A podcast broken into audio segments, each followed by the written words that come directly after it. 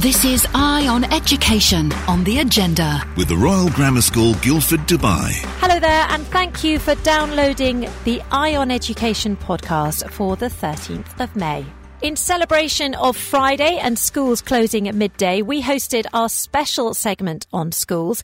And this week we discussed whether the British curriculum is still the gold standard for schools. We also talked about why students are dropping out of US universities in droves and whether it's something we need to worry about here. We also asked school principal Claire Turnbull whether we have enough quality teachers to cater for Dubai's rapidly expanding school system. And we crossed live to Finland to find out how children are taught in their classrooms there. Plus, how much money should we be giving our children as pocket money? This is Eye on Education on the agenda. With the Royal Grammar School, Guildford, Dubai. Now it is time for us to turn our attention to all the top schools stories of the week. It is time for our special Eye on Education segment. And it has been quite a busy week when it comes to education stories. Zena has been keeping her eye close to the ground. That's the wrong expression, is it? It should be ear. She's been keeping her ear close to the ground. It's eyes peeled and ear close to the ground. That's the expression. Oh my yeah. goodness! Sorry, murdering the English language this morning. Um, and and you found lots of stories, including this um, on the cost of education. Right, yeah, the amount spent on financing education doesn't quite match the view that education is important. Those are the thoughts of uh, Priyadarshini Joshi. She's a research officer on UNESCO's uh, Global Education Monitoring Report Team, or GEM. It released a report in April saying that $4.7 trillion is spent on education worldwide annually, but only 0.5% or half a percent of that is spent in low income countries. And she also said that, said that the annual financing gap needed for basic education could be matched by like three days of military spending. Sobering numbers. So when you put it that way, you just realize how underfunded education is in many parts of the world. And that is why we have segments like My Classroom. So we can, you know, we can find out what the situation is in, uh, with students and how they learn in other parts of the world and what else they need. Yeah, really interesting stuff. My classroom, of course, will be uh, next. Uh, it'll be we go at twelve forty-five. We do the My Classroom segment. Uh, right, just uh, breaking news this morning: Riyadh's first British International School for Girls has opened this morning. The principal of the UK-based Downe House promised to inspire a generation of young Saudi women to take their place on the national and world stage. Now, the school is one of the most highly regarded for female students in Britain, and they said that their Riyadh branch will offer a global curriculum utilising the latest education advances in the developed world. Now, what's interesting about Downe House is a lot of my friends went to it. Really? So Yeah, it's yeah. a posh school. It's a very posh school. Uh, it's an all girls school. It's very posh, but they don't turn out wet blankets. They turn out women who want to be leaders, it's fair to say, and who do very, very well. So these Saudi girls are not going to come out of that school wanting to sit quietly in the corner. They're going to want to come out to, you know, as leaders. So That's exciting. So is it just for Saudi girls? Because there are a lot of British families also relocating to Saudi Arabia. That's and, true. you know, this school will cater well to them. Oh, my he- our headmistress is leaving. I wonder if she's going there to run that. Put the pieces together. Give her a call. All of a sudden, the the the maybe that's where because my children are at a British school here, and the headmistress now announced about a month ago that she was leaving. So maybe that's where she's going. Gosh, okay. There you go. well, speaking of teachers and hiring teachers, there are more than 400 teaching jobs on offer in the Emirates ahead of the new academic year, and that's according to an article in The National. They found that jobs have been advertised for several positions, and these positions include uh, classroom teachers, music tutors, uh, subject specialists, those focusing on special education needs, very in demand, as well as leadership roles. So while close to 250 jobs are located in Dubai, there are more than 100 vacancies in Abu Dhabi and close to a dozen in Sharjah. There are some in the Northern Emirates too, and most of the jobs have a May deadline for applications and an August start date. As you know, uh, the next academic year starts at the end of August. So they're being advertised by a company called Tes formerly Times Educational Supplement. Yeah, that's literally the byword in uh, sort of where you look for education stories and jobs. And we will be discussing the impact of these vacancies on schools here in the UAE and whether or not we have enough quality teachers to fill all those positions. Uh, that conversation just after midday with the principal of Royal Grammar School, Guildford, Dubai, who is called Claire Turnbull. Right, a Syrian refugee has been named the winner of a global initiative to encourage Arabs to train as professional compu- professional computer coders. Mahmoud Shahoud, who's 32, was awarded the $1 million prize after undergoing training and developing the 1 million Arab coders competitions winning software project. Uh, he's a software engineer. He fled war in his home country in 2013 and moved to Turkey. And he took advantage of the free offer of training in coding, which is, you know, often called the language of the future, after spotting the competition on Facebook back in 2018. He has developed an app called Habit 360 and it helps people build new habits, track their progress and stay motivated. And He's not on the program, is he? He's not. I tried to get him on, but he said that um, he, excuse me, he would be busy for the next two or three days. I guess you know, working on the app or keeping busy with his winnings. Well, let's get him on next week then. It's a good enough story. Yeah, yeah, yeah. Let's, let's, get him on next week. And I love this app. I think there's a, a, story behind it. Obviously, with his life experience being a refugee, it must have inspired him to develop this kind of app. And I imagine a lot of people from his part of the world is already using it. Yeah, fantastic. Really, really good to hear of that sort of inspiring uh, individual story there. Right, the number of students in the US who have attended colleges but left before completing their degree has risen considerably, hasn't it, Zoo? Yes, it's ri- it's risen to 39 million, up from 36 million in 2019. Uh, the figures have been recently released by the National Student Clearinghouse Research Center. Now, education experts say this 8 0.6% increase partly reflects the impact of the pandemic on the academic outcomes of college students who faced unprecedented financial and personal challenges during the pandemic. And it's the same picture in the UK as new figures from Student Loans Company show uh, 18,000 students withdrew from courses by February of this year alone, an increase of more than 4,000 on 2021 and a 28% increase annually. And most of them lost their job or income, missed their studies because of illness, or had to stay home and care for family members who caught the virus. So very, very unfortunate. Yeah, that's a big deal. I mean, uh, it's easy to read out these numbers sometimes on the radio without really thinking about what they mean, but 39 million. million in the US, yeah. How is that even possible? That's crazy. How, how are there that many students? I asked this question on LinkedIn, and one of the things that a lot of people, especially American educated, um, you know, uh, professionals on LinkedIn, they were saying that it's all because of it's not uh, just the stress, but the student loans. Ah, you're you're you're spending your whole life uh, paying off a student loan, and you're not really getting ROI. You're not getting the job that you wanted to get, the salary that you wanted to get. Um, so there's there's something that needs to change in the system. There absolutely is. Now, one of the big topics that we are discussing this Friday is how much money do you give your children as pocket money? My kids have been asking for a huge sum. They're nine and they're seven, and I am trying to figure out the going rate. Thank you so much for all the mums that have written in. Uh, in particular, Jess, uh, she says that uh, my sister drew up a contract with my seven year old to help him earn his pocket money. There's a list of 10 to 15 items. For example, wipe the table after each meal. Nice. 50, dir- 50 fils. Take out the trash. 50 fils. Tidy up before bedtime, 1 dirham. Leave for school drop off before 7.20, 1 dirham. So he's happy and we're happy too. The contract was very professionally written and signed by all parties and even had a stamp. Jess, thank you so much I for like that. that. I message. might copy that. That's brilliant. This is Eye on Education on the agenda. With the Royal Grammar School Guildford, Dubai. Passionate about creating personalised learning experiences to nurture independent and future ready young people. Right. Our hot topic today is the curriculum choices that parents face in this country.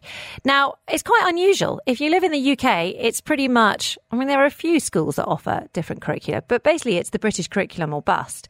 Whereas here in the UAE, because there's oh, I don't know, 200 nationalities, then you can pick and choose to a certain extent. But what is actually the difference between the various curricula. Now, we don't know, we still don't know whether it's curriculi, curricula, or curriculums, but it doesn't matter because Zena has found out basically what the basic differences are, haven't you, Z? Yes. So, to put it simply, the British curriculum A levels requires students to specialize in a relatively narrow range of three to four subjects only, whereas the IB diploma requires students to engage in a far broader range of learning areas. So, that includes general learning skills.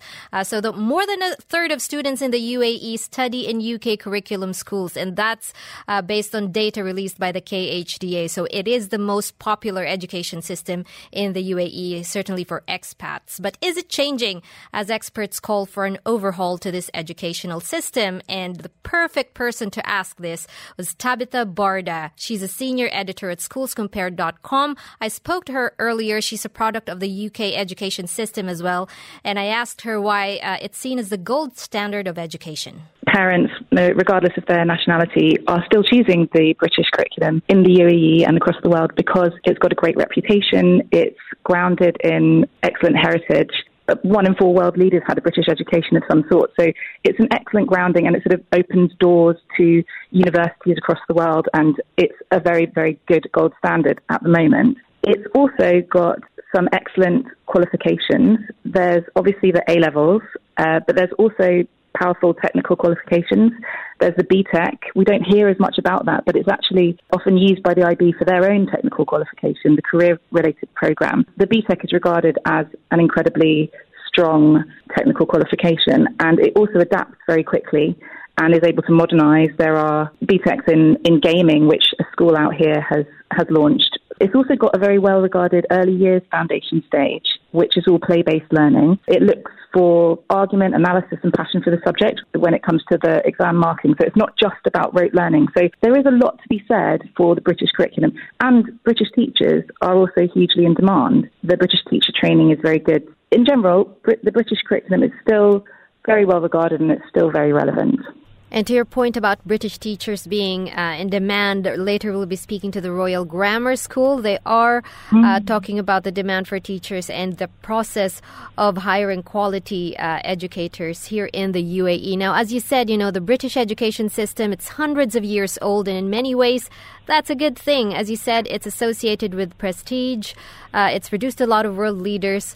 And when you are British educated, that piece of information just jumps out of your LinkedIn profile. But what are some things that, uh, you know, some officials, certain groups want to change in the curriculum? There is a call for reform. I'd say it's not just necessarily of the English national curriculum, but of education in general and how we deliver education and what we want our children to learn and to leave school with, the kind of skills we want them to have. Do we just want them to have these qualifications or do we want them to be equipped with these sorts of skills that are going to help them? We're still teaching, as you said, in the same format as was designed for children hundreds of years ago, a century ago. And the world we live in now is obviously very different. The jobs that we need to prepare children for may not yet exist or they may have to be self employed. So the question is does the traditional education structure sufficiently equip them with the skills they would need for this? So that's a debate that's happening at the moment, and it's why we're seeing new schools opening up in Dubai that are rethinking the classroom environment and the structure of the school day. But we're also seeing new schools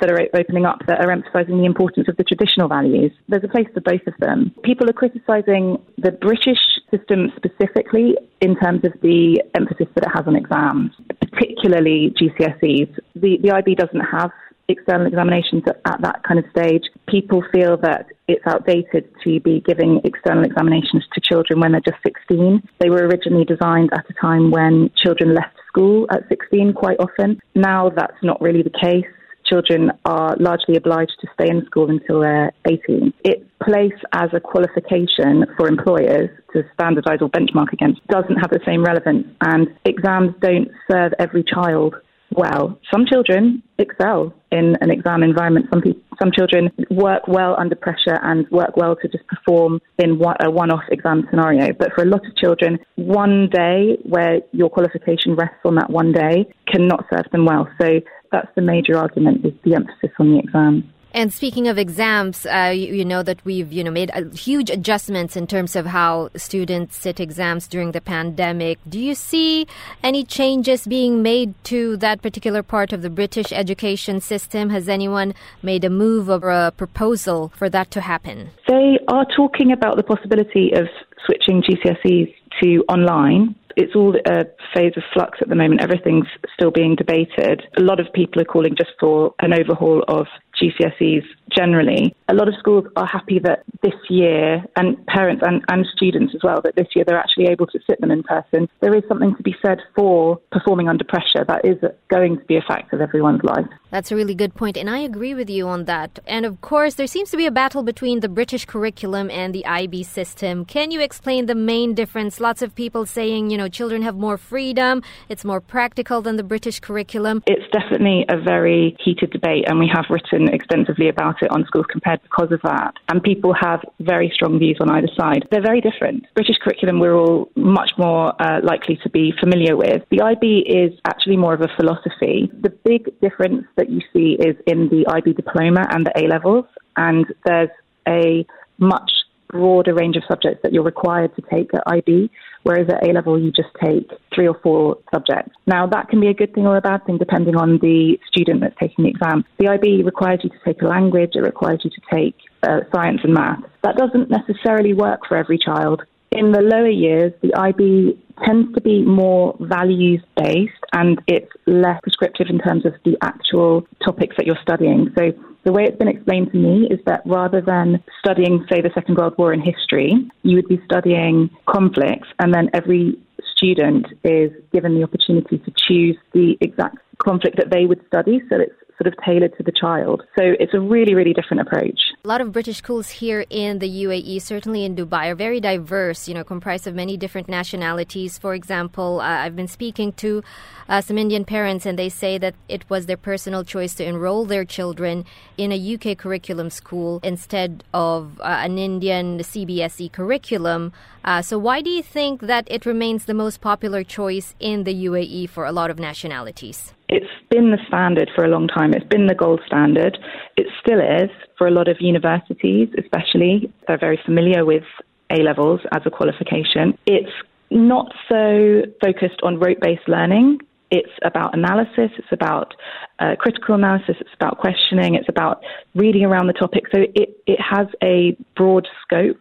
That may not be the case with all other curriculum. And because it's so well known, people feel comfortable with it. The British curriculum is definitely still is the gold standard and definitely still is a really, really useful and powerful grounding for students in the UAE. And just very briefly, Tabitha, when you were studying in the UK, what part of the education system did you like the most and what did you enjoy the least? Ah, that's a really interesting question. And it's funny because it's completely different to my own children. My son asked me the other day, what was your least favourite subject at school? And I said PE, and he just didn't understand because he loves PE, that's his favourite. And I would say I am actually one of those children that is a bit of a crammer and didn't mind exams so much. That's the weird thing. It suits some people more than it suits others. I'm even thinking about taking one of my children out into an IB school because I think that might suit him better. The British curriculum will suit my other two children perfectly fine. There's no one school for any child, and I would say there's no one best curriculum for any child. So I think that's the key takeaway from Tabitha Barda, senior editor at schoolscompared.com. There's not one best school for any child. Really, really interesting stuff because, of course, you can pick almost any curriculum here in the UAE. This is Eye on Education on the agenda. With the Royal Grammar School Guildford, Dubai, sister school to one of the most respected schools in the United Kingdom, now accepting applications from FS1 to Year 7. Now, there are more than 200 nationalities living here in the United Arab Emirates. That's a statistic that we talk about all the time. But it also means that there are dozens of education options for children. Parents can pick the curricula from their home country or look around and choose their favourite. But when faced with that choice, what criteria should parents be considering? Now, personally, it was pretty easy for me. I'm British, so is my husband. We chose a British curriculum. But for example, one family we know consists of a Spanish father father and an English mother, and they found it much harder to choose. For them, the language spoken in school, the cost of the fees, and the fact that their youngest is dyslexic has played a part. But to be honest, overall, the British system has in many ways managed to dominate the independent global education landscape. Uh, there are basically 6,000 British schools in total worldwide and British schools or the British curriculum is the most popular here in Dubai, according to the KHDA. They told us that 35% of schools are UK curriculum and they are the top choice for students, followed by the Indian curriculum, which is 26% of schools, and then the US curriculum, which is 16%. Students studying in private schools actually represent a huge number of nationalities in this country, which basically shows the vast cultural diversity of the Emirates student community. But my goodness me, that doesn't make it easy to choose. Uh, so I'm joined on uh, in the studio now by Fiona McKenzie, MA. She is the head of Carfax Education UAE, who help uh, who basically helps and advises parents to access the best education for their children. Fiona, thank you so much for coming into the studio. Oh, it's a pleasure. Thanks for having me here. Really awesome. I'm still not over people being in person, uh, so it is really lovely to see you. See you. It is so exciting to be back. Yes, the pandemic's nearly over. Good news. Well, here at least. Um, right. Okay. So when we're looking at a curriculum and you've got so much choice here in the UAE, what criteria should parents be considering? It's such a good question, Georgia. I mean, we've got 17 different curriculums on offer in the UAE, which I think is probably unique in the world. I mean, there's everything from, you know, the UK, but the ones you've just mentioned, UK, IB, US, Indian, but also Japanese, Russian. I mean, it's, it's amazing. So it does pose a real challenge for international families. And the family you've just described coming from, you know, different backgrounds, you know, it really is quite a complicated choice. I think there are lots of things to think about, but for me, it's always about your child. And, you know, you know your child best. What sort of learning style is going to suit them. Um, and I think you touched in the previous interview on the kind of differences between some of the curriculums, and you know certainly with the British curriculum, which I would still argue is is still the kind of gold standard. Or I think you know there's still lots of evolving for it to do. Um, you know that does provide you with a very uh, high standard of education. It's academically rigorous. It's it's benchmarked, so you know you you kind of track a child's progress through, so you sort of know where they are at any given stage. And certainly if you're thinking of transferring on internationally, or you're transferring back maybe to the UK. Uh, then that makes it very easy for you because it's recognized wherever you go in the world. But equally, the IB curriculum is a very popular curriculum over here um, and you know provides a different style of education, as, as Tabitha was describing earlier. Um, and for some children, that's a really viable way of learning, you know, that more interdisciplinary approach, uh, more values based, and, and equally transferable too. A lot of international schools are now offering the IB curriculum too. And lots offer a hybrid curriculum. So you actually can do the British curriculum up until GCSEs and then you can switch to do the IB diploma uh, for your final two years. So it's really kind of working out what's going to be the best fit for your child, what your maybe your future plans are. Although I spoke to a family the other day and said, you know, where do you think you might be in two to three years' time? Like, you know, I don't know where I'm going to be next week. So I can understand that, that can be a bit of a challenge. Yeah, but I think you know, uh, from from the British curriculum point of view, it's eminently transferable, and also it's a really it's you know it's highly recognised wherever you go in the world. So if you want to go to university anywhere in the world, they will recognise your your A levels as a qualification to to get you into an undergraduate degree. So Tabitha earlier said that she's going to send one of her children to an IB school and the other two to a British curriculum. What type of traits would your child have for each curriculum? Well, I think with the with the British curriculum, it's I would describe it perhaps as more linear. It's very good at putting the building blocks of knowledge in. So, you know, your literacy, literacy is very important, numerical skills really important. Um, it has a very broad base up until about sort of 16, where you've got your kind of core curriculum, your maths, English, sciences, and your foundation curriculum, which is uh, your humanities, it's your art, your creativity, um, your PE, your physical kind of well-being, that sort of thing. Um, whereas I'd say with the IB one, you know, for example, um, in the in the kind of PYP, the primary years program, you would take a theme like, let's say, um, the world we live in, and within that you might take the theme of water, and then you would explore water across a kind of range of different disciplines. So you know, you might uh, in science you might be looking at um, you know water and ice. In geography, you might be looking at the water table. So you sort of it's more of sort of thematic style of learning, and for some children that's brilliant, and they love that interdisciplinarity. Um, but for others, it's more important they kind of get the building blocks in and they have that kind of steady linear progression. is there crossover? So if you start your kids in a British curriculum and they've done that for four years, and then a brand new school opens and you love the head and you love the facilities, but they're IB, is there crossover? Yes, absolutely. No, very, very much so. I mean, you know, the, the, the foundational knowledge is very similar in, in, in most curriculums, really, if you think about it. Um, it's just really the style of teaching that's, that's slightly different. So if the British curriculum is still perceived by many as better and, and sort of from a global perspective, what, how are the other curricula competing? And, and is there a kind of desire to compete, you know, bet, between between, what, what would it be? I suppose between education or exam boards rather than countries. Yes, I mean, I think you know every every country has its own sort of um, curricula curriculum that's designed for its country and its country's needs. I mean, I think this this kind of gets almost in a sense more to the philosophy of education. You know, um, any economy relies on a well educated workforce, but then you kind of have to argue that education is not purely about being fit for the economy. It's also about kind of you know learning and academia. But equally, you do you know you do want to produce well-educated you know kind of people who are going to go on to help you grow your economy. So it's sort of always a bit of a balancing act. And I think that's where a lot of this debate is coming from at the moment. I think that people are saying, but you know the school curriculums globally, not just just the British curriculum, are not fit for purpose because they're not fit for today's world. And we were just saying, you know, you think about how we watch television, you know, how we travel now. All of that's changed so quickly in the last few years, and education hasn't really kind of caught up with that. But education is a big step, ship to steer, so it takes a while to to kind of move it um, in the right direction. And it's really foundational. If you get it wrong, that's that's a big impact.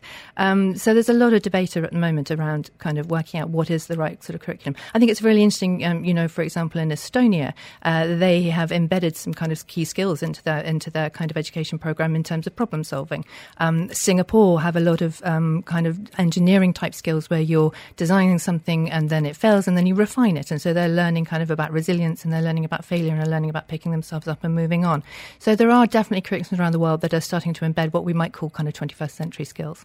That is a long way from learning the, the kings of England in order, in rote, you know, and how many queens Henry VIII had. Absolutely, and I think that's the fundamental change, isn't it? Really, is that you know, do we need to know that knowledge? I mean, I think there is a there is a role for some rote learning. There's just some stuff we need to know, but actually, we can access knowledge now much more easily than we ever could before. But what we do need to know is how to critically analyze that information, how to you know fact check that information, make sure it's accurate, it's not fake news. Um, so actually, education needs to be as much about that nowadays about assessing and, and analysing information and communication skills. Um, you know, nobody teaches you how to put together a pitch deck, and actually, maybe that is quite a valuable life skill um, to to do. So I think education's got a yeah, it's a very interesting time. It really is an interesting time. I mean, I don't know a great, so I know quite a lot about the IB. I know quite a lot about the British curriculum. I don't know a great deal about the Indian curriculum. And I know that one of our colleagues here decided to not go with that because her feeling was that it wouldn't suit her child. And actually, she didn't enjoy school herself. What is the difference there with, with the Indian curriculum? So a lot of the English, uh, Indian curriculum was sort of based quite heavily on the kind of British curriculum.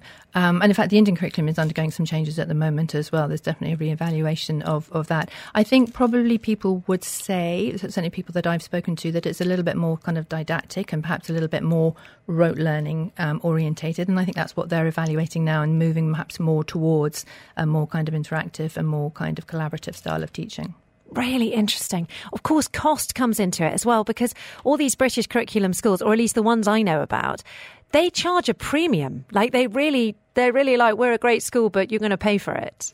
But that, but that's because you know any school's biggest cost will be its teaching staff. That's always going to be the, the largest percentage of any school kind of you know um, salary. Salary bill is always the biggest proportion of it, or certainly should be. And um, you know if you're employing really good teachers, and you know what I think is interesting about the British national curriculum or English national curriculum, whatever, is that it's actually that's just a framework. It's actually one part of the school's curriculum, and the IB is the same. It's just one part of the school's curriculum, um, and actually good schools go way beyond the curriculum. They, they do, you know, they have amazing teachers who teach these lessons in creative and imaginative ways to inspire the children, who take them on amazing outings, who, you know, do crazy experiments with them. Um, just, you know, that's what, and that's what you're paying for in a sense, is, is these amazing teachers. Okay, well, that makes me feel a little bit better about the massive school fees that I pay. Because, for example, uh, yesterday my son had to take in a pair of tights, a banana, two pieces of bread, and a Weetabix for a project on the digestive system, which well, apparently was revolting, uh, but very educational. So, and he will never forget that lesson. He, I bet he came out of school absolutely buzzing. Well yeah. done, the teacher, for putting it in such a yeah, imaginative yeah, way. You, Mr. Burgess. Big love for Mr. Burgess. Although it was a real pain in the bottom to have to get all those things together. The tights. the tight. Literally, no, I didn't send in tights. So I had, I had a pair. This is probably too much information for the radio, but I had a pair of um, pop socks which is something from the 1970s. Very useful still. the pop socks went in and were filled with Weetabix, which sounds utterly revolting. Uh, so there we go. but very live. a very informative interview before I started going on about the digestive system. Thank you so much, Fiona. Really appreciate your time. Thanks for coming in and giving us all those details. Thank you. Thank you very much indeed. Right, Fiona McKenzie, uh, MA, the head of Carfax Education UAE, uh, who of course helps and advises parents to access the best education for their children. This is Eye on Education on the agenda. With the Royal Grammar School Guildford, Dubai, passionate about creating personalised learning experiences to nurture independent and future ready young people. Now, the weekend is on its way. And I suppose the weekend is probably the opportunity for when children and their parents, or I suppose when children are most likely to spend their pocket money. And as I've been explaining over the last hour or so, uh, there is a massive debate going on in our household at the moment. My nine year old and my seven year old are ganging up against us. Uh, they are pretty convinced that A, they should be given pocket money, and B, it should be quite a lot. I'm joined on the line uh, by an expert in the field, uh, Marilyn Pinto, who is the founder of KFI Global, who teaches children how to manage their personal finances. Marilyn, lovely to speak to you. How are you? I'm very good, Georgia. Thank you for having me again. It's lovely to have you on the radio. Now, uh, lots of people have been sending messages about how much pocket money they give their children. Zena asked Catboy from Dubai 92 because he happened to be around. I think he's actually on air right now. Uh, don't turn over your radio, though. I'm better. Sorry, Catboy that might not be true. Um, he has teenagers and a daughter in primary school, so he sees both sides. Uh, this is what he had to say. Yeah, I don't give the kids any money, but uh, whenever they want something, we give it to them. We don't give them a set amount every week because there are weeks they're not going anywhere. But if they are going somewhere, they get the money. They get stupid money. They, they spend more money than I spend. I don't have any money. You know, I'm paying for one at universities on a fortune every week and I'm paying for the course, and I'm paying for their housing, and uh, the two that are here, they get everything. The Dubai kids, they're spoiled rotten. Is it in I the hundreds? I mean, I would add another zero sometimes. What difference if they're going to a water park or somewhere like that? You know, it's 300 dirhams, something like that. My goodness me, Catboy's kids are doing well. Uh, Marilyn, what do you think? Is it a good idea to give children pocket money? Should they just be given it or should they earn it? Um, first of all, I, I think we're looking at a, a bigger problem through a very narrow keyhole. Uh, the idea of giving kids pocket money is to teach them uh, how to manage money, how to make smart money decisions. And giving kids an allowance is just one tiny way of doing it, which is why maybe in some ways Catboy is right. He doesn't give his kids a regular allowance. Um, so there's no, like I, I've told you before, there's no you know overriding research which proves that kids who get uh, an allowance are actually more financially literate than kids who don't. So there's there's, there's research going either way. But um, like I said, it's a very narrow way of looking at a bigger problem. I think what we should be doing as parents is wondering whether our kids are properly financially educated. Do they understand that the different ways that they spend money, the different modes of payment actually affect how much they spend? So if you give them cash, they are likely to spend a lot less uh, than if you give them a credit or a debit card or they're just paying with the app or tapping it on the POS. That's one very key point that they need to understand. The second point is impulse buying. Uh, if most kids, you know, Dubai kids, uh, would like, um, I guess, at the weekend, they are spending their time at the mall. But they are immediately hit with a ton of marketing messages, of advertising messages. Have we educated them enough to evaluate these messages and see whether it's right for them and make the right buying choices? Unfortunately, not.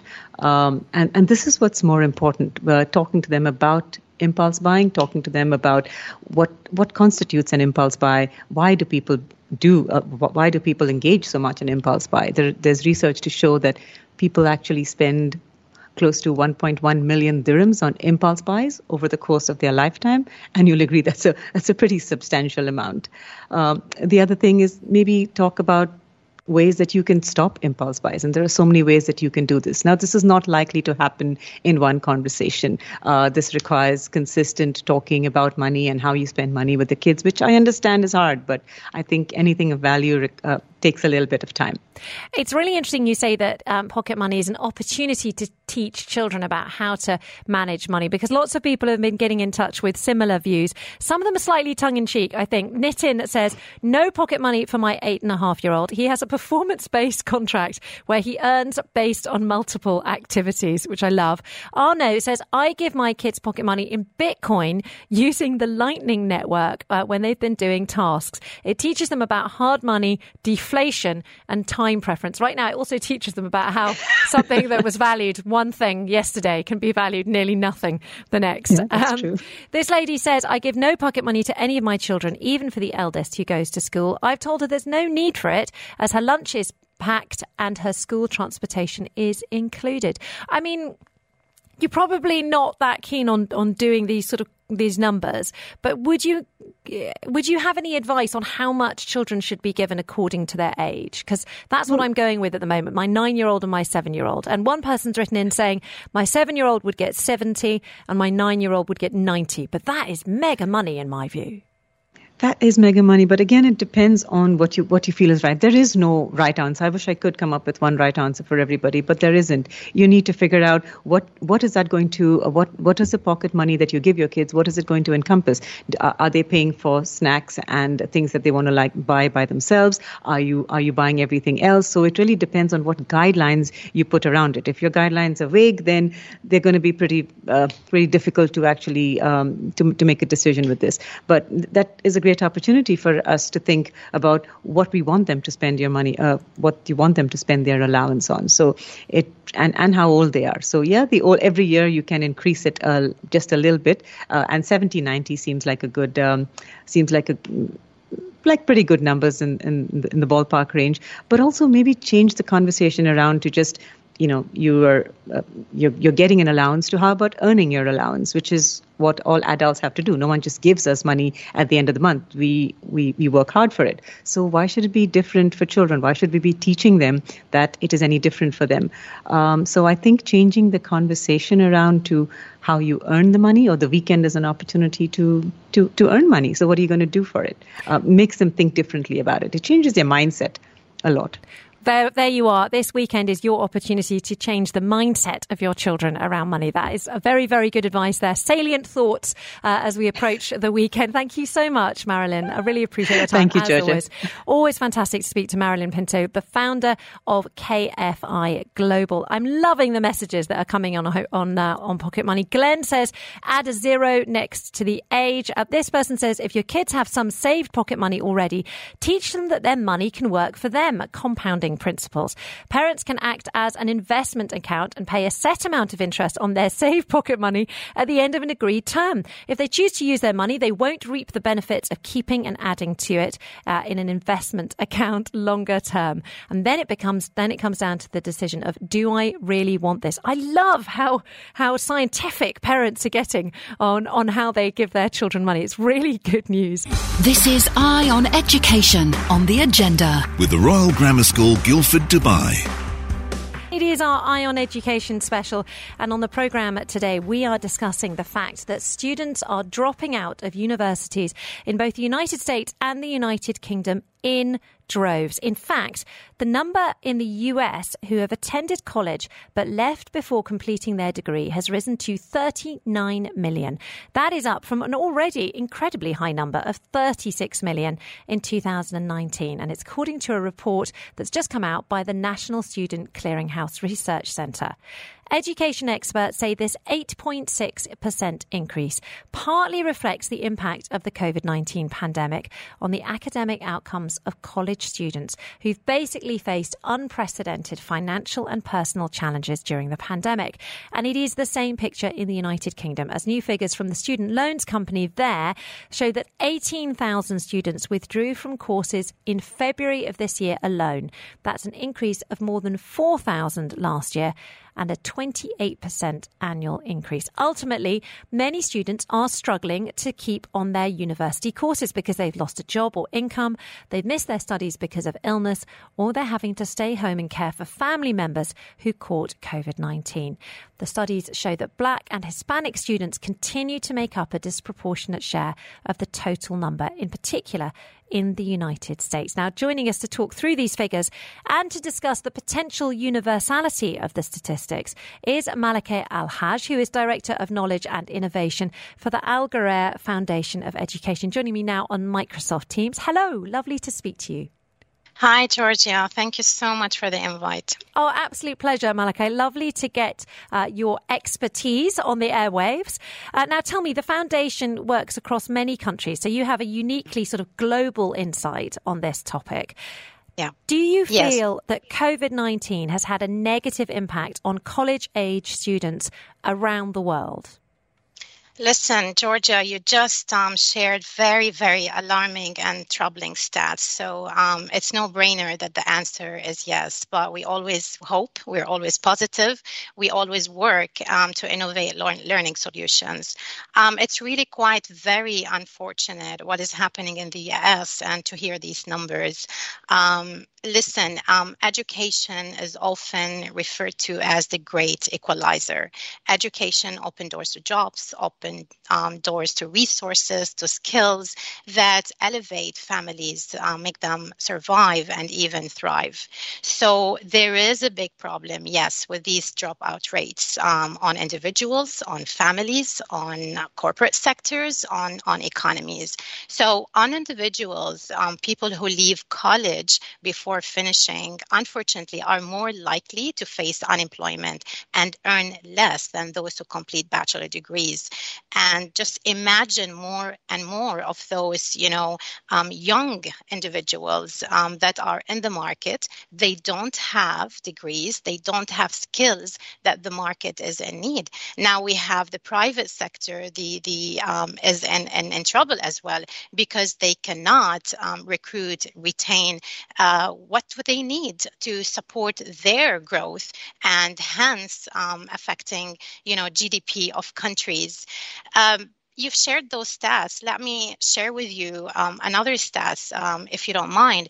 So georgia one additional year of education per individual support um, an increase in their salaries by 10% support growth of GDP economies by 18%. So hence the importance of education, hence the importance it is of it is critical right now locally, regionally, globally that we think of new learning opportunities and initiatives that those youth are asking for we need to think yes covid has been troubling and and it's unfortunate what everybody has been going through um, at, at, different levels mental health financial crisis you name it. So there is a def um, a need here to to think and innovate uh, new ways. And the higher education landscape it's not just the higher education landscape that's changing it is the education landscape that's changing and that we need to um,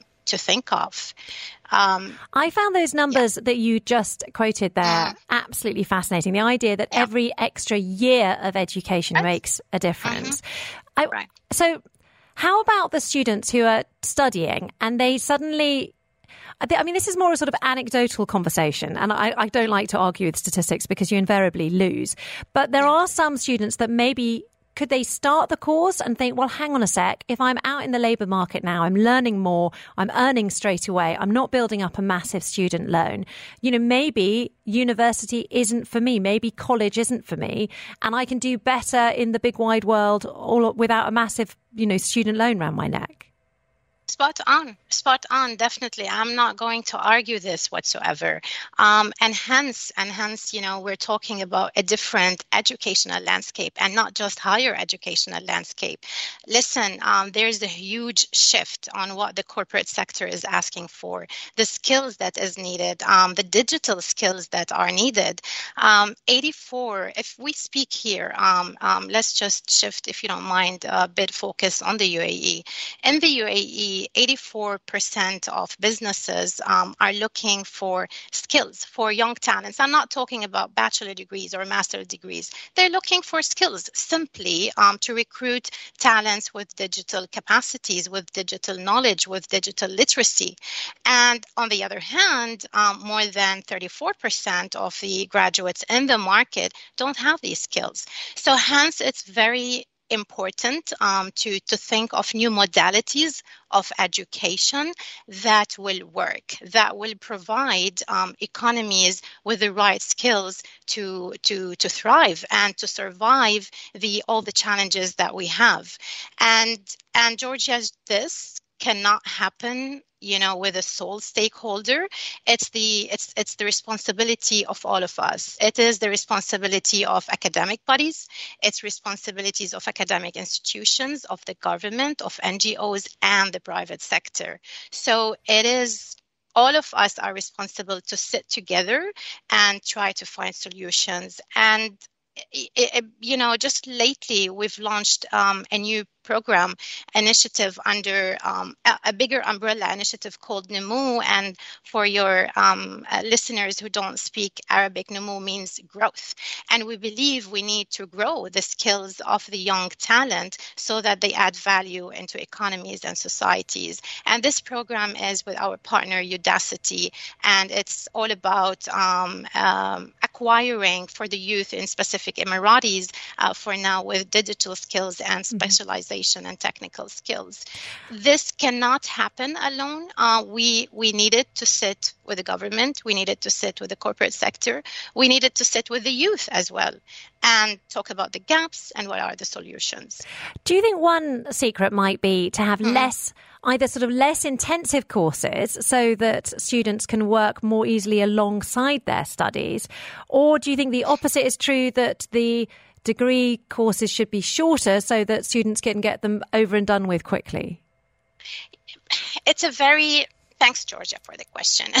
It's a very tricky question and I, I, I don't think there is a one answer for that because there's no one solution that fits all I mean, solutions in the UAE are so different than solutions in Lebanon or in Jordan or in uh, in Egypt. It's it's really about um, what is the infrastructure of the country of the youth we are working in.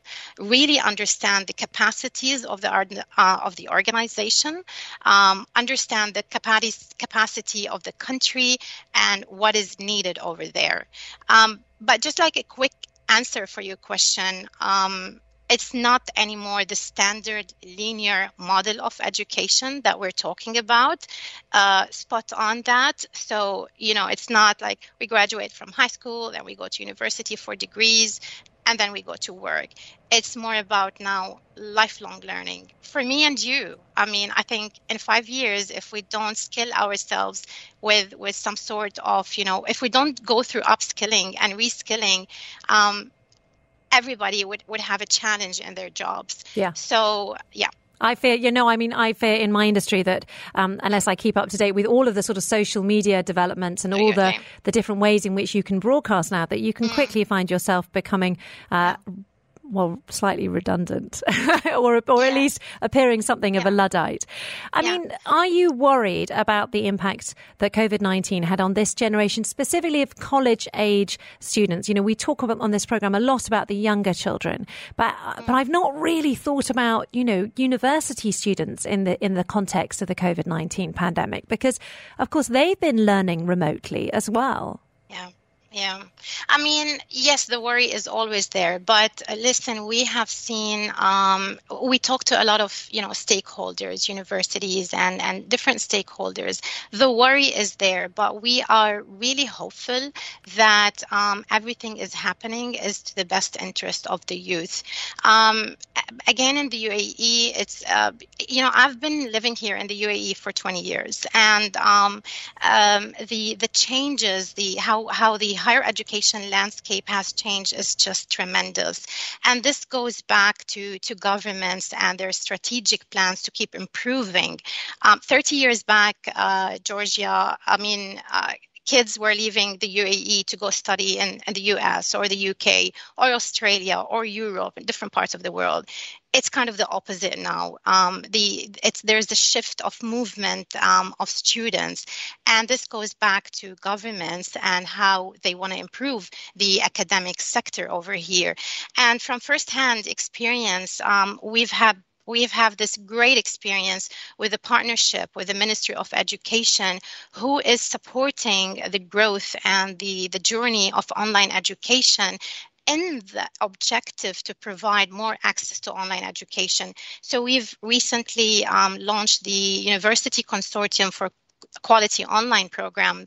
And this partnership with the Ministry of Education, Georgia, and in the UAE, of course, and with nine universities, is all about providing more access, um, hybrid, um, uh, to uh, to the youth, whether it's a bachelor or professional certification. Um, those short courses that you are talking about in the hope that it elevates where they are and hence to have a better livelihood for themselves and their families and the econ- economies they uh, they are uh, living and um, operating in. So yes, of course, COVID has just to answer your question, um, it's been quite very disruptive, but um, um you know, there has been great um, um, initiatives working um, towards making better solutions because of COVID. Really interesting stuff there. Thank you so much. A message that's just come in uh, from this person who's anonymous said COVID allowed us to realize that the current education system needs to be updated. It's outdated, and people realized this during the pandemic. Uh, someone there who agrees with you, Malakeh. Thank you yes, so much for you. your time. Really appreciate thank it. You for, thank you very much. Fascinating insights. Yes, Malakeh Al Haj, Director for Knowledge and Innovation there at the Al Ghurair Foundation of Education. This is Eye on Education on the agenda. With the Royal Grammar School Guildford, Dubai, passionate about creating personalised learning experiences to nurture independent and future ready young people.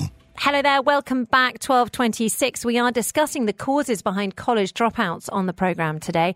As the number of students in the US and the UK who leave before completing their degree has increased by droves. Basically, in February alone in the UK, they saw a 28% annual increase.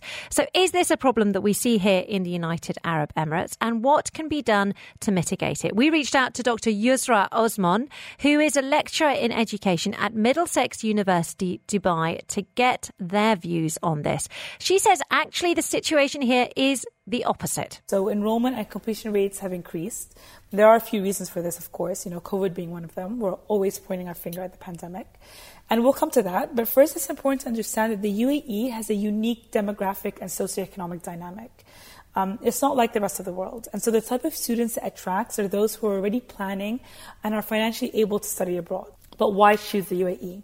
So first, UAE is in the middle for those coming from Africa, Europe, Southeast and Far East Asia. It's within close proximity. But more importantly, it now has a wide range of international universities that have opened here, um, with you know a growing number of programs. Whether students want to study computer science, education, literature, medicine, the list goes on, giving students plenty of good quality, quality educational options. Yusra also pointed out that it makes sense to study here if you want to get a job here. UAE is a hub, so it's become a new destination with so many opportunities for during and after university. You know, people are now coming here to find jobs, so it just makes more sense to go to university here and have a smooth and easier transition um, within their career. Yusra also told us that it was smart of the United Arab Emirates to ensure that there was minimal disruption in terms of learning during the peak of the pandemic. And coming back to COVID, so the way that the UAE handled the pandemic, it was straightforward, safe, and quick. And also, a lot of the universities remained open, you know, with face to face learning or hybrid learning, mm, which is quite different compared to other countries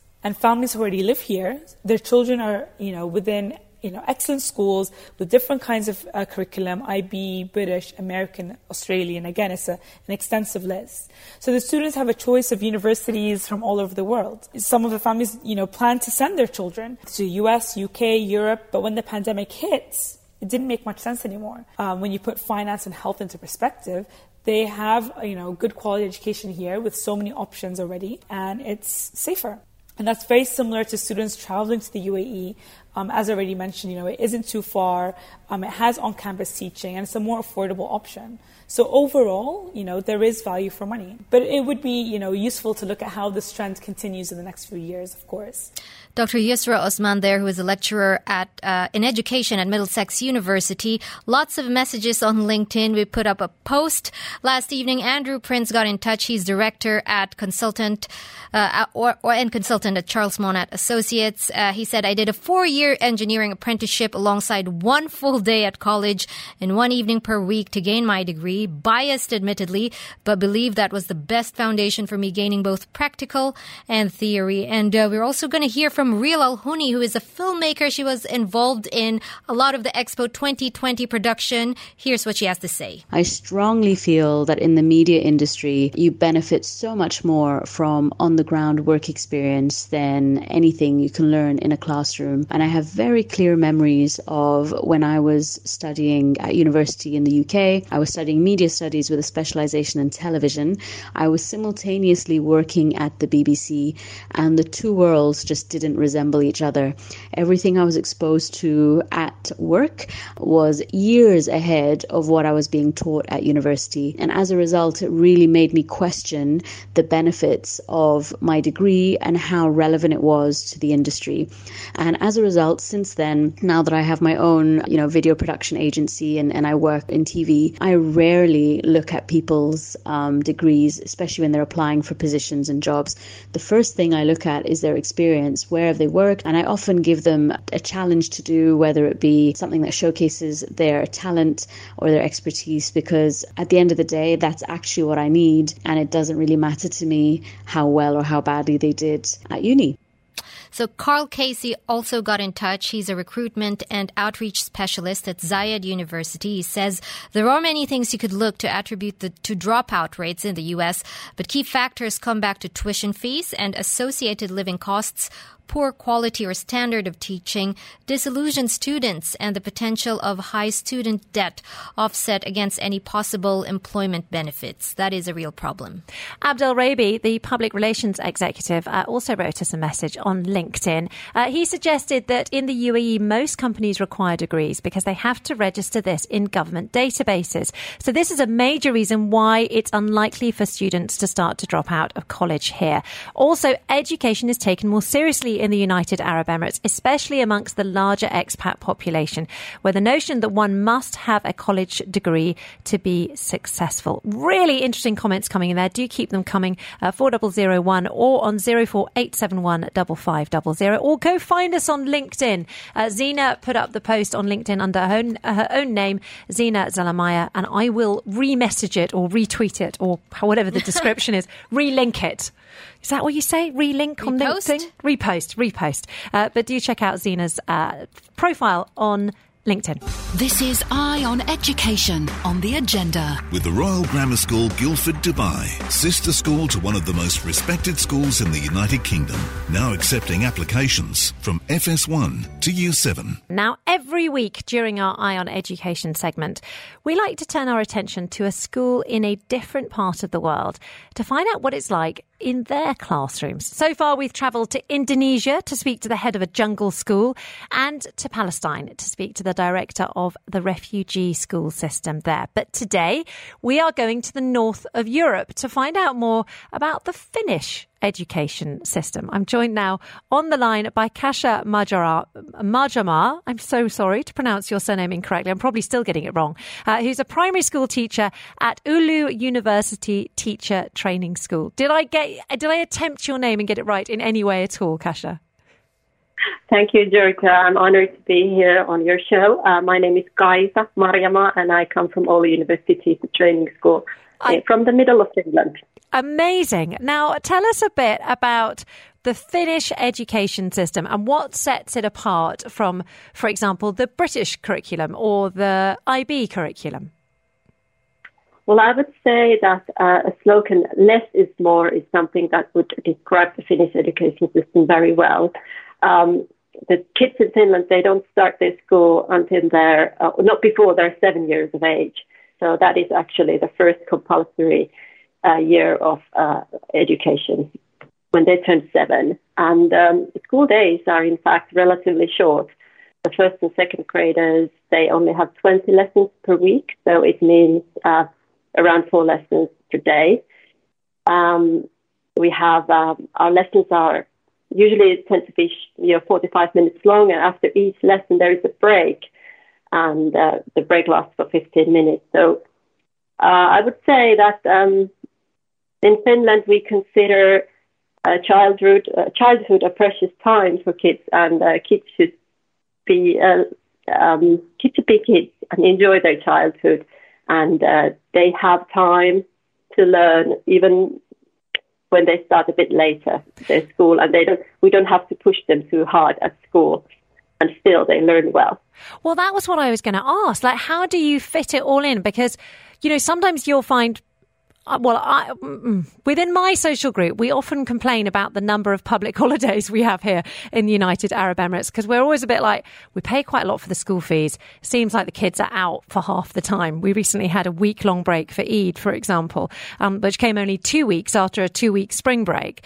And yet you guys are starting when the kids are seven and only doing 20 hours a week. How do they learn how to read and write and all the science and maths and history and everything else? Well, they don't only learn at school, they learn a lot outside of school. And many of the children, when they come to school, they already know how to read and write a bit. So, um, yeah, trust me, they do learn enough what is needed. And I think the PISA results in Finland, they speak for themselves they as well. Um, yeah. yeah, yeah, they do. I mean, you're well known. I have to say, the Nordic country, I think Finland and Sweden, you're both well known for starting your education system so much later, and yet overperforming when it comes to educational results, basically. Yeah, but of course, a lot of it also has to do with our societies. Uh, we live in welfare societies where our residents are well taken care of, and uh, we can expect to have a safe and secure and a meaningful life when we live in Finland. So, of course, the society affects a lot as well.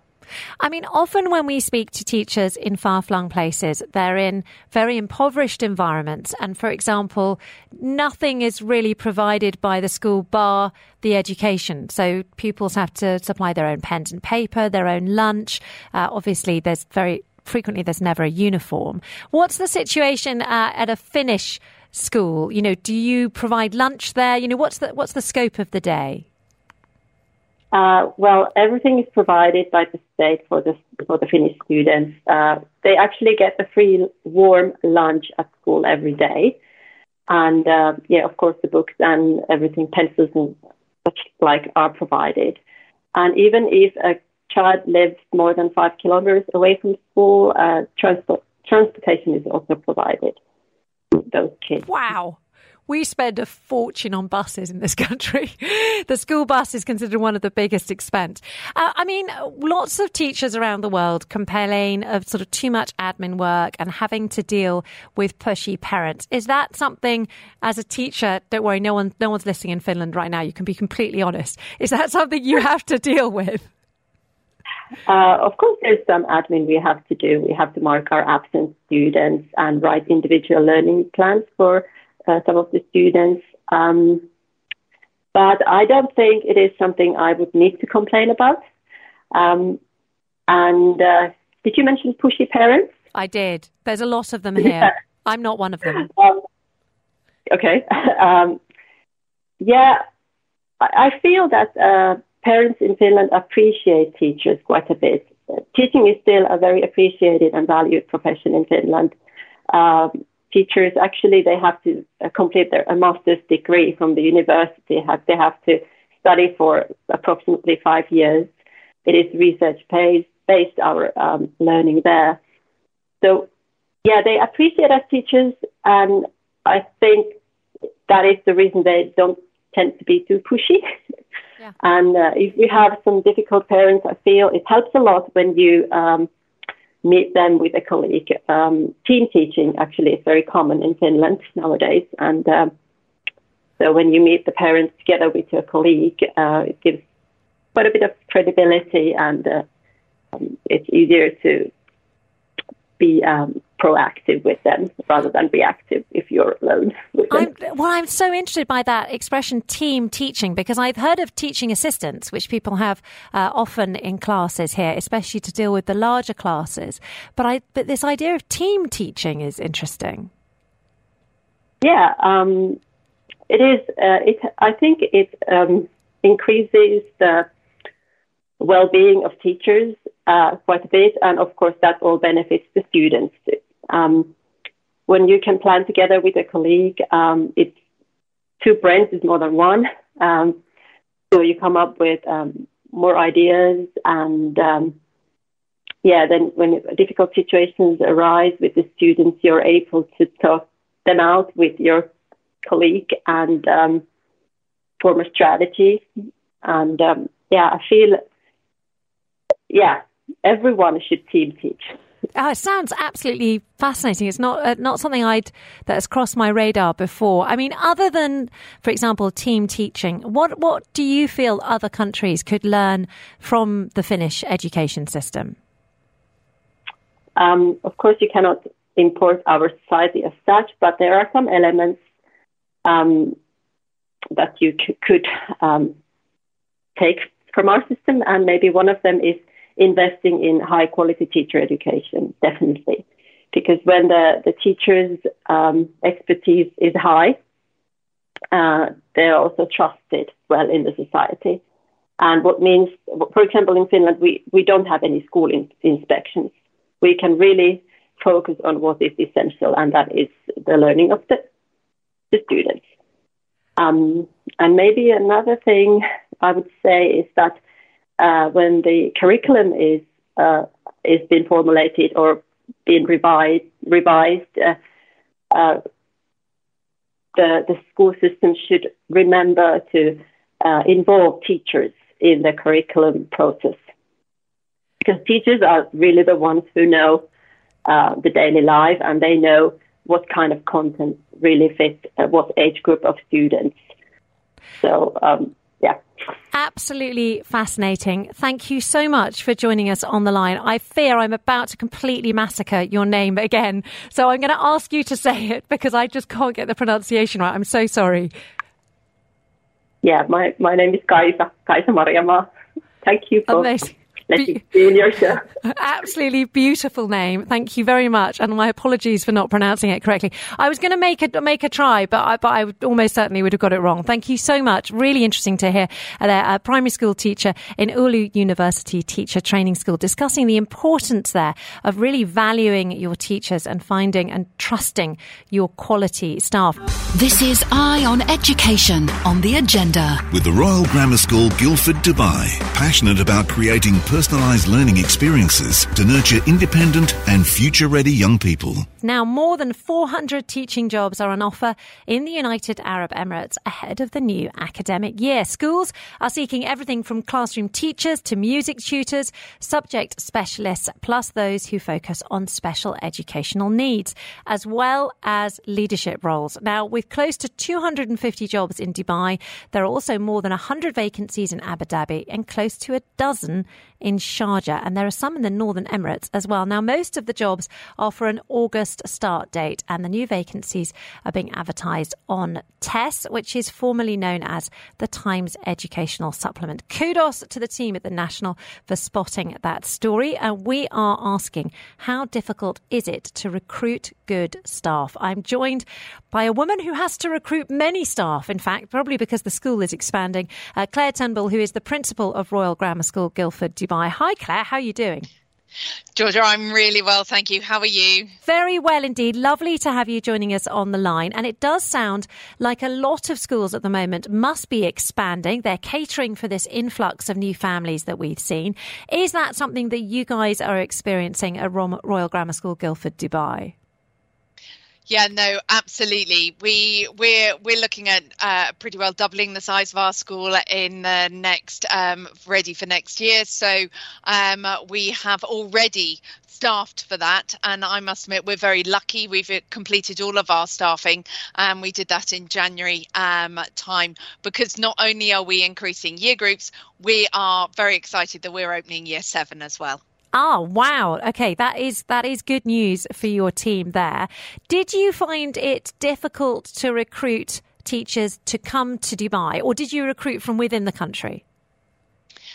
So we advertised, as you said, through the TES, and um, we had we were like many schools out here, I think there were a lot of applications. It's looking at the quality of those applications, isn't it, as well? Um, there are shortage subjects, um, and again, we were we were very um, uh, pleased with the quality that we had in those shortage subjects.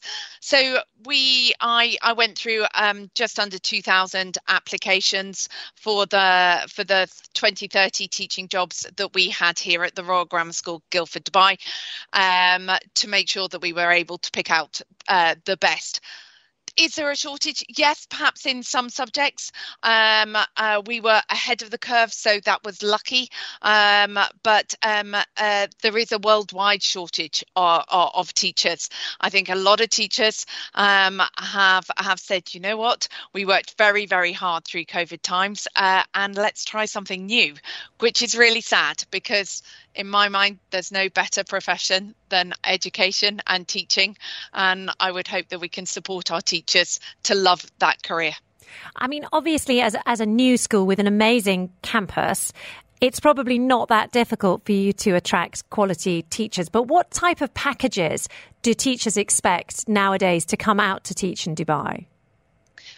I think it's fundamentally it's about wanting to be looked after, isn't it? And and recognised um, professionally. So you know that's going to come as a whole package. Um, one's looking at salary, of course, but also how we look after them on their onboarding process, um, their accommodation, and perhaps most importantly, for people who are excited about coming to Dubai and the innovative education sector it is it's what's SCPD like? What professional development can we offer? What is that real richness of a professional community? as well as also looking after their their their personal and their basic needs. It's a combination. As a British curriculum school, do most of your teachers come from the UK? So all of ours are British qualified. Um, we stipulate that as a requirement for here, um, uh, apart from specifically our wonderful Arabic and Islamic team. Um, this coming from coming from sep- in September, um, we've got a mixture. They're coming from uh, the UK. They're coming from British international schools around the world, uh, all, all, all over the place, and then a few who are out of contract are coming from here within Dubai. Really interesting stuff. As one of the new schools, do you feel that there's a buzz around you at the moment? Is that why you think you're finding it easy to recruit? I think there is a buzz um, uh, around uh, Dubai still, still, and education still. There is obviously, you know, the new kid on the block. There's there's interest in that as well. But hopefully, um, uh, uh because of what we've done this year so far, and because of our real links back to RGS in Guildford, we have a lot of interest from people who know the homeschool, know who we are, know what we do, and want to come out here and be part of it. So I think it's yes yes, there's an element of the new school, but actually far more is about who we are as the Royal Grammar School and our connections to back home really interesting to get those insights on exactly how we are recruiting teachers in this country and whether or not there are enough quality teachers looking to come out to the UAE. Uh, Claire Turnbull, thank you so much for your time. Really appreciate it. Absolute pleasure. Have a great weekend. Thank you very much indeed, Claire Turnbull, there, who is the principal of Royal Grammar School, Guildford, Dubai.